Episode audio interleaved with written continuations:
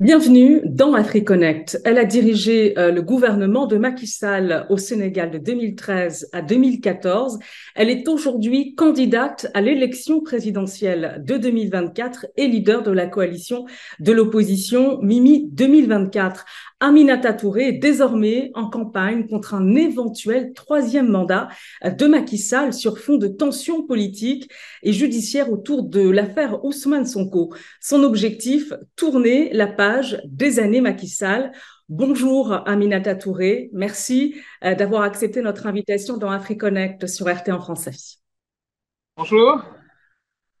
Alors, vous êtes, je le disais, candidate à l'élection présidentielle de 2024 euh, sous les couleurs de votre coalition Mimi 2024. Est-ce que d'abord vous vous sentez euh, proche euh, du combat panafricaniste que défendent plusieurs leaders d'opposition, notamment Ousmane Sonko dans votre pays, un mouvement panafricaniste qui revient en force sur le continent africain? Oui, bien sûr, puisque cela ne date pas d'aujourd'hui, ça remonte à mes années de jeunesse, puisque euh, je fais de la politique, euh, je milite depuis très longtemps, depuis l'âge de 14 ans, euh, et effectivement, euh, la base idéologique, euh, voilà, de, de, ces mouvements qui ont euh, qui ont défini, voilà, mes, mes, mes, convictions politiques, c'était pas le panafricanisme, mais même aller plus loin, c'est-à-dire rassembler toutes les forces progressistes dans le monde entier, euh, notamment aujourd'hui à l'heure de la mondialisation. Mais il faudrait commencer d'abord par, euh, par l'Afrique, par la sous-région d'abord, ensuite euh, vers l'Union, l'Union, l'Union africaine. Je considère aujourd'hui que 54 pays africains ensemble formeraient la huitième économie mondiale. C'est pas moi qui le dis, c'est la Banque mondiale qui le dit. Donc, euh, euh évidemment, le reste du monde, euh, voilà, ne, ne, ne, voit pas cette Union africaine euh, d'un bon œil, parce que tout le monde préfère négocier avec l'Afrique pays par pays. Le Sénégal fait 17 millions. Si on se mettait tous ensemble, ça ferait un milliard de personnes, ça ferait un milliard de consommateurs. Ça nous permettrait de mettre en place euh, des, euh, des, des, industries à l'échelle du continent. Ça nous permettrait d'avoir une monnaie unique. Ça nous permettrait d'avoir une armée unique. Euh, ça nous permettrait de faire face euh, à nos défis de développement et euh, d'avoir une capacité de négociation face euh, à nos partenaires autrement plus supérieure que chaque pays pris individuellement. Euh, même la, le, le, le, Nigeria, qui est le pays le plus grand d'Afrique, qui est la première économie, euh, voilà, est, tout petit euh, face à ce, à ce, à ce milliard d'Africains. Et je crois que c'est une aspiration de la jeunesse euh, mais moi, ça a été une aspiration depuis, depuis très, très longtemps. Hein. Enfin, je, ça remonte à, euh, voilà, au début de mon engagement politique euh, qui date de, ma, de mon adolescence, en fait. Alors, vous avez évoqué la, la, la monnaie unique, la question euh, du, du, CFA cristallise hein, le, le, les débats panafricanistes. Est-ce que vous prenez une sortie de ce système financier? Mais c'est déjà fait, puisque le franc CFA, l'Assemblée nationale française a décidé que ça en était terminé. Euh, donc, on devrait prendre notre dignité à deux mains et avancer vers l'éco. Euh, puisque au niveau de la CDAO, la décision de créer une monnaie unique euh, est déjà engagée, est déjà prise. Ça s'appellerait. Euh, ce sont les pays francophones qui traînaient les pieds. Mais puisque la France elle-même a décidé que c'était terminé du CFA, ben, euh, il faudrait que nous-mêmes, nous, nous ayons résolument avec euh, nos autres pays frères vers la monnaie unique ouest-africaine.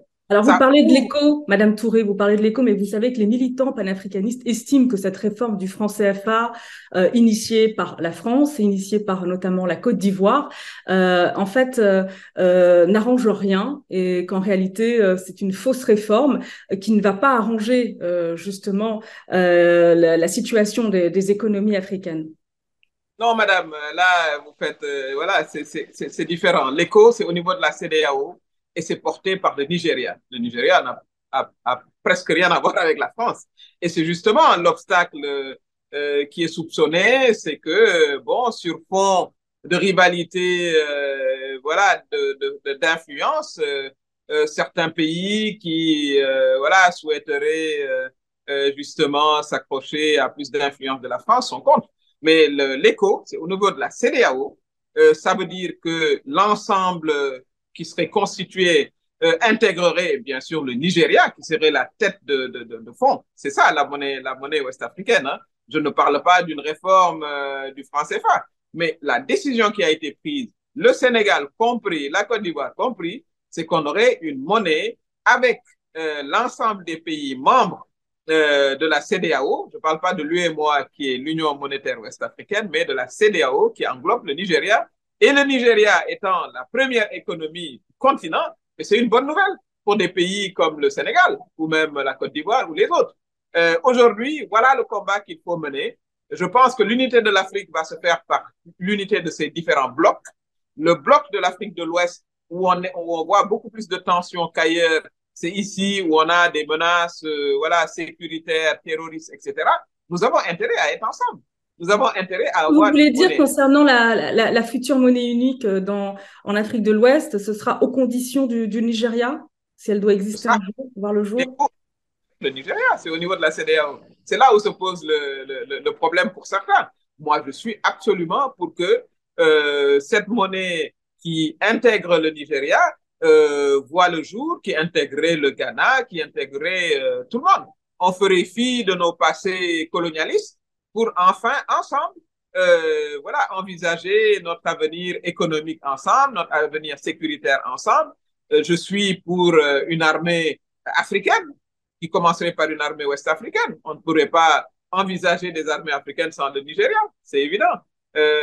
Voilà, voilà comment il faut comment il faut voir les choses. Je pense que le bon point c'est vraiment cette l'écho tel que proposé par la CDAO avec euh, évidemment tous les pays de la CDAO, le Nigeria d'abord, parce que c'est notre première puissance économique, pas seulement ouest-africaine, mais africaine, devant l'Égypte, devant euh, l'Afrique du Sud.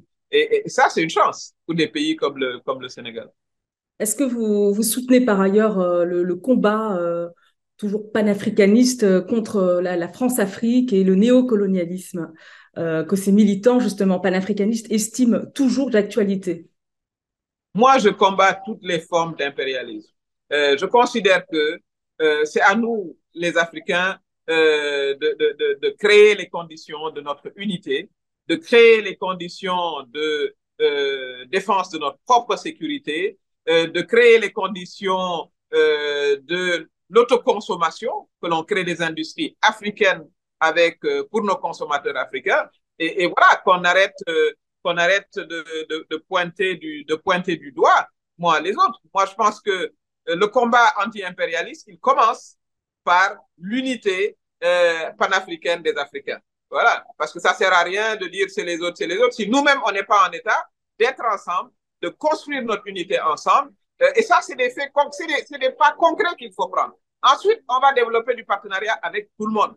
Parce que on va pas, on n'a pas vocation à nous enfermer mais effectivement, il n'y aura plus euh, de, de, de, de, chasse gardée, il n'y aura plus euh, de, de privilèges. Euh, voilà, tout le monde viendra euh, et on défendra nos intérêts ensemble et ce sera les intérêts de l'Afrique d'abord.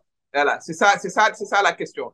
Tout, tout ceux qui peuvent s'ajuster à ce, à cette, à cette, à ce combat, il n'y a pas de problème nous, nous, nous, commercerons avec tout le monde. Nous commercerons avec euh, le Brésil, avec la Russie, nous commercerons avec la Chine, avec l'Inde, avec le Nigeria, avec, euh, avec, avec tout le monde, mais aussi avec l'Allemagne, avec la France, avec euh, les, les États-Unis. Mais justement, Madame, sera comme tout le monde, on défendra nos intérêts d'abord. Donc mon slogan, c'est l'Afrique d'abord. Alors justement, avec l'Ukraine, on assiste à un rééquilibrage mondial euh, vers le sud. Est-ce que euh, c'est une opportunité pour votre pays, le Sénégal, euh, pour l'Afrique? Et, quelle place le continent doit prendre justement dans ce sud global qui inclut les BRICS et le G20 Mais je pense qu'il faut une... C'est une opportunité, bien sûr, puisqu'il y a quelques années, il n'y avait pas le choix pour l'Afrique. L'Afrique ne pouvait commercer et ne recevait euh, même des appuis financiers que de certains types de pays, c'est-à-dire les, les, pays dominants sur la scène. Aujourd'hui, l'arrivée de la Chine euh, sur la scène internationale a ouvert des opportunités pour des pays africains. Il faut le reconnaître. C'est ça la réalité. Euh, la Chine est, est, autrement plus liquide que nos anciens partenaires, mais il faut également que dans ce partenariat avec la Chine, l'Afrique y trouve ses intérêts. Moi, je suis profondément pro-africaine et ouverte sur le reste du monde. C'est comme ça que je vois les choses. Il est grand temps que nous défendions nos intérêts, nos intérêts économiques, nos intérêts diplomatiques, nos intérêts euh, sécuritaires, et, et, que ce soit ça notre ligne directrice, comme le font tous les pays du monde. Les pays du monde regardent d'abord leurs intérêts. Donc, il faut qu'on ait cette nouvelle classe euh, de dirigeants africains qui osent mettre leurs intérêts en avant, qui osent mettre les intérêts de leur population d'abord, et ensuite on verra le reste. Euh, que pensez-vous de la neutralité du, du continent euh, face euh, au conflit russo-ukrainien? Mais vous savez, l'Afrique a eu tellement de conflits sur toutes ces décennies qui n'ont pas occupé la scène internationale. Pourtant, la vie d'un Africain, elle vaut la vie de tout autre citoyen du monde. Voilà, nous, nous considérons qu'on a le droit d'avoir une position de neutralité. Pourquoi pas? Pourquoi on le, on le, on le dénierait aux Africains? Pourquoi Pourquoi on devrait forcément prendre parti sur un conflit qui se passe très loin du continent africain? Voilà, voilà ce que j'appelle aussi une souveraineté diplomatique. Euh, voilà, moi je suis une militante de la paix, je suis une pacifiste, mais personne ne peut m'obliger et ne devrait obliger les pays africains à, à, à choisir leur camp. Euh, ils doivent être essentiellement préoccupés par leurs intérêts, encore une fois. Et c'est ça le message. Alors, neutralité, mais aussi, on, on le voit, vous l'avez dit, hein, l'Afrique est de plus en plus courtisée, euh, neutralité, mais aussi cette envie de peser sur la scène internationale. On l'a vu récemment avec cette mission africaine euh, pour tenter de, de trouver euh, une issue, justement, en Ukraine et, et, en Russie. que pensez-vous de, de cette mission? Et moi, je vois, j'ai eu le président Macky Sall qui en fait partie. Il a laissé son pays où il y a eu des émeutes, où il y a eu 16 morts. Moi, je pense qu'il devrait passer son temps à essayer de régler le problème chez lui d'abord. je, je, considère. Euh, nous sommes euh, voilà sous une répression sans précédent.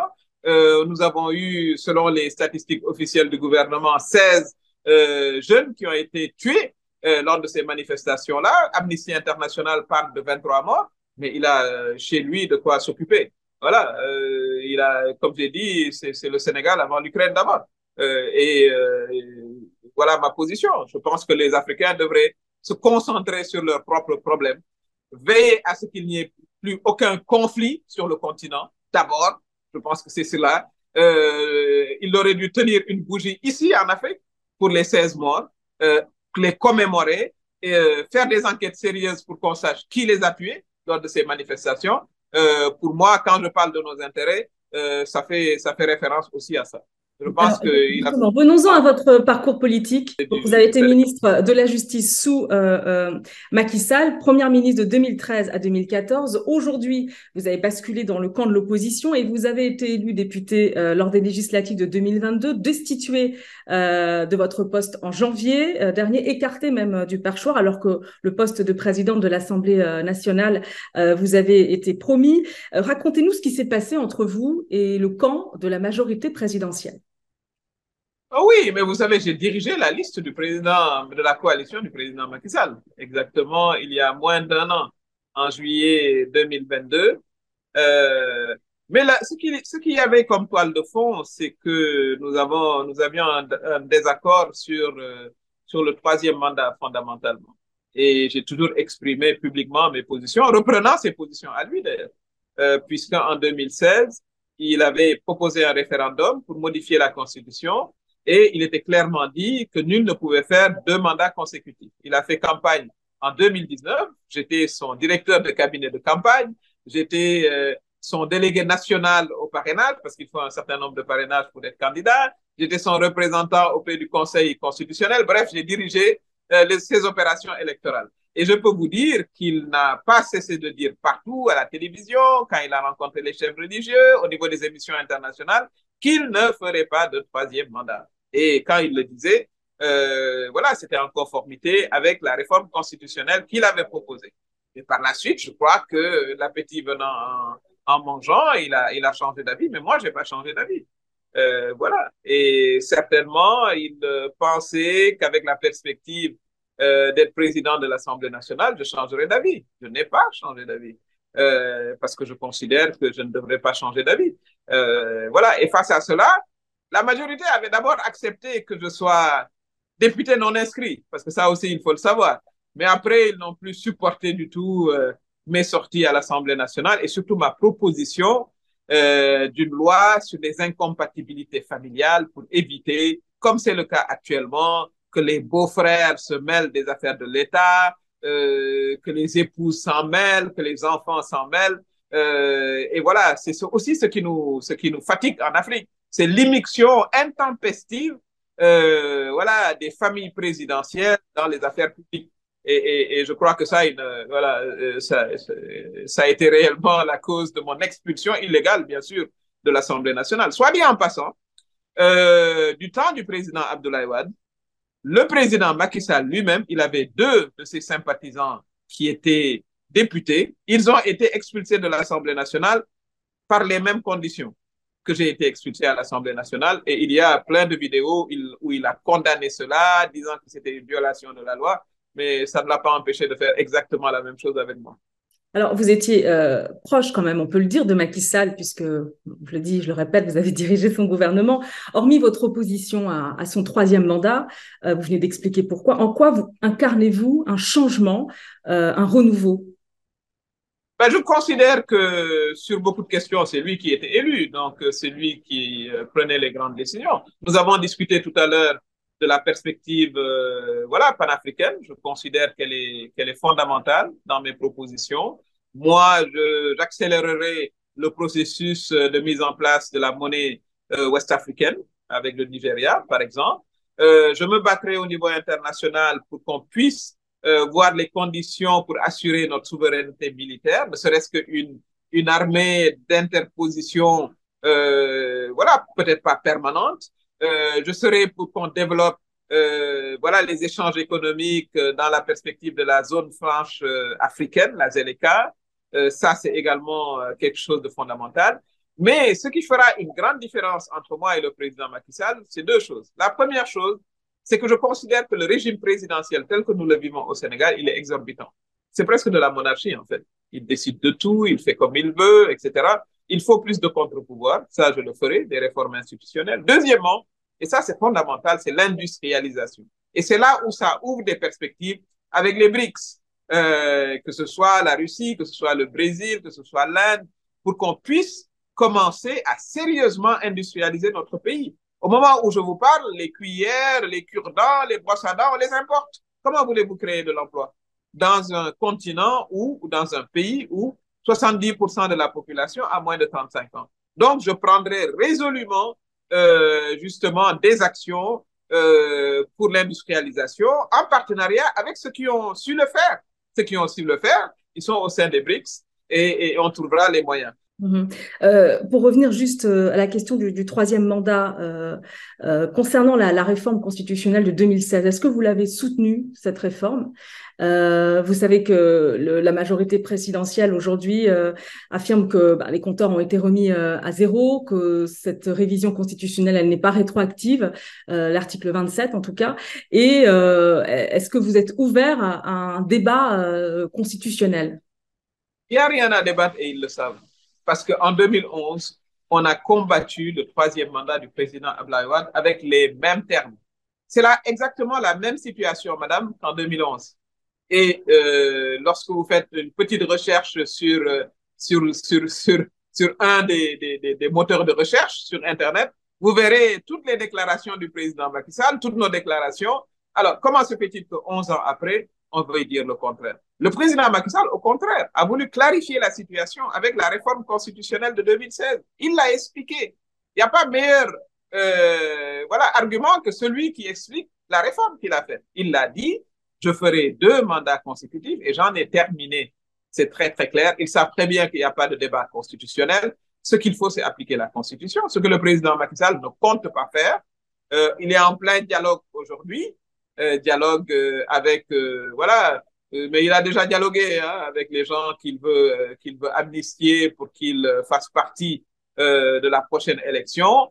Il y a eu un accord hier où euh, tous ceux qui étaient inéligibles pourront participer, sauf, sauf ceux qui n'ont pas encore purgé leur peine. Et ça, ça s'adresse exclusivement à Ousmane Sonko pour l'exclure de l'élection. Si on va à un dialogue, quand on veut de l'apaisement, euh, la première chose. Question de, il est question d'amnistier euh, plusieurs leaders de l'opposition, Khalifa Sall, Karim Wad. D'ailleurs, le, procès de Karim Wad pourrait même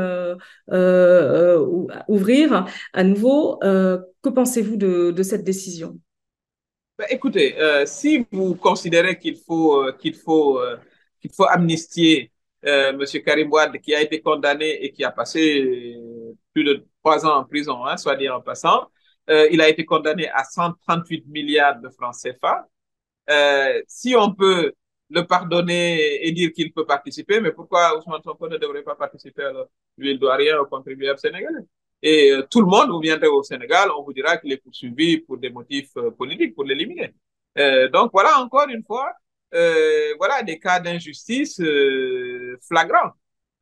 voilà, il s'agit de réhabiliter certains, mais d'éliminer d'autres ça n'a, pas de, sens. Et je considère que le président Macky Sall, quand il aura fini avec Ousmane Sonko, il s'attaquera à d'autres leaders de l'opposition. Il n'a pas fini. Et ça, c'est inacceptable. Ça, c'est inacceptable. C'est pour ça qu'il faut que les Sénégalais se mobilisent pour que ces régressions-là n'aient pas lieu. Hum. Euh, s'agissant justement du, verdict euh, prononcé le 1er juin contre euh, d'Ousmane Sonko, qui a été condamné pour corruption de la jeunesse dans l'affaire Sweet Beauty, votre réaction? Oui, mais je l'ai dit d'ailleurs, euh, il a été d'abord condamné pour euh, diffamation par un des ministres. C'était bidon, c'était complètement bidon et ça n'avait aucun sens. Euh, mais comme euh, bon, il voyait bien que c'était bancal et c'est difficile de servir ça à l'opinion, il y a eu ce fameux procès où, où, il a été accusé de viol et de menace de mort. Le juge lui-même, je parle pas, voilà, je parle du juge, il a écarté ces deux chefs d'accusation et donc, ça veut dire qu'il n'y a eu ni viol ni menace de mort et il a été condamné pour corruption de la jeunesse. Personne ne sait ce que ça veut dire. Au fond, au fond, euh, c'est une condamnation politique pour l'éliminer, euh, voilà, de la de la de de l'élection de 2024. Et ça, c'est pas juste. Moi-même, je suis candidate. Je suis candidate, mais je considère que ce n'est pas juste. Ce n'est pas ce n'est pas ce qu'il faudrait, faudrait faire. Le président Macky Sall lui-même, en 2011, il avait été il avait été convoqué au commissariat pour des accusations de blanchiment par le président Abdoulaye Wade.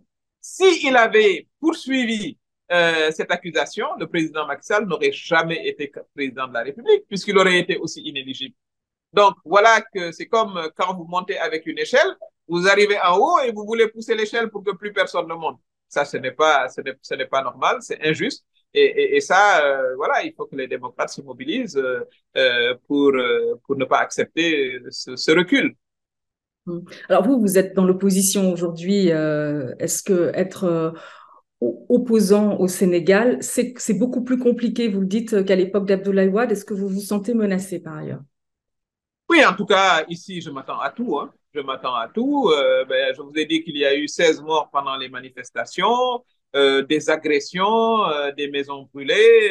Euh, c'est du jamais vu pour un pays qui s'appelle le Sénégal. mais cela, voilà, note en rien ma détermination à faire face, à, voilà, à proposer ma candidature au Sénégalais, au sein de l'opposition également, à manifester contre justement ce recul. voilà où on en est aujourd'hui. Alors, euh, s'agissant euh, des affrontements qu'on a observés entre les manifestants, les forces de l'ordre euh, qui ont fait au moins 16 morts, voire même 19 morts, un peu plus peut-être, c'était à la suite donc du verdict à l'encontre d'Ousmane Sonko. La majorité présidentielle, elle dénonce l'attitude violente des manifestants, des partisans, même d'Ousmane Sonko, des pillages. Écoutez, il ne faut pas qu'on confonde les causes et les raisons. Ceux qui sont morts, c'est des jeunes qui manifestaient. Ça, c'est un fait constat qu'on ne peut pas qu'on ne peut pas enlever. Il faut savoir qui les a tués. Vous avez eu des chaînes euh, de reportage euh, internationales qui ont montré qu'il y avait des nervis euh, qui ont tiré sur la foule. Et ces mêmes nervis euh, étaient en connexion avec les forces de sécurité.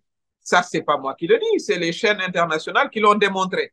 Mais il faut que des enquêtes soient faites euh, pour qu'on sache qui sont les commanditaires et qui les a tués. Évidemment, lorsque vous avez ces mouvements de foule, ensuite, vous avez euh, tout, tout est, comme disent les Anglais, all euh, hell break loose. Vous vous, retrouvez avec justement, voilà, des débordements, ça c'est sûr. Mais ce qui est constant, c'est que des manifestants ont été tués et qu'il y en a eu 16 selon le ministère de l'Intérieur, 23 selon Amnesty International. Voilà, les, voilà le résultat euh, ça, on ne peut pas l'effacer, on ne peut pas tirer un trait dessus. Mais qui les a tués? C'est des gens de l'opposition, des jeunes qui manifestaient contre le pouvoir. Et voilà euh, où on en est. Donc, il ne faut pas renvoyer les gens dos à dos. L'État du Sénégal a une responsabilité directe euh, dans cette affaire et on doit éclaircir très rapidement qui a donné l'ordre de tirer sur ces jeunes, qui les a tués et justice doit se faire et le, ces jeunes tués doivent avoir justice. Alors justement, l'ONU euh, demande euh, une enquête indépendante. Euh, cette dernière question, vu euh, les tensions actuelles, est-ce qu'il faut prendre le temps d'apaiser les esprits, de calmer le jeu et pourquoi pas peut-être envisager un, report, si nécessaire, de l'élection présidentielle prévue en février 2024 Votre avis? Contre toute idée de report, parce que ce serait la première fois au Sénégal. Il faut juste que le président de la République respecte la loi, qu'il respecte la Constitution. Je ne parle pas de sa parole parce qu'il y a un caractère moral encore que je considère que la morale, c'est important dans la vie, mais qu'il respecte au moins la Constitution, euh, qu'il laisse tous les candidats euh, compétir, comme on l'a laissé lui en 2012 compétir, qu'il libère tous ces jeunes, ils sont plus de 700 aujourd'hui arrêtés dans les, dans les prisons sénégalaises, qu'il les libère, qu'il organise des élections libres et transparentes. Je crois que ça, c'est des, des demandes qui ne sont pas excessives, c'est des demandes tout à fait raisonnables. Donc la paix et l'apaisement sont entre les mains du président de la République. Et euh, encore une fois, je l'appelle à avoir un dernier sursaut euh, pour qu'il préserve justement la stabilité du Sénégal. C'est par cette stabilité qu'il a pu être élu, c'est par cette démocratie qu'il a pu être élu, donc il a obligation de la préserver. Merci beaucoup, euh, Aminata Touré. Je rappelle que vous êtes euh, euh, candidate à cette élection présidentielle qui est prévue donc en février 2024 et que vous avez euh, dirigé le gouvernement de Macky Sall de 2013 à, à 2014. Merci beaucoup. Au revoir. Et merci à vous de nous avoir suivis. Retrouvez AfriConnect sur nos réseaux sociaux et notre site RT en français. À très bientôt dans AfriConnect sur RT en français.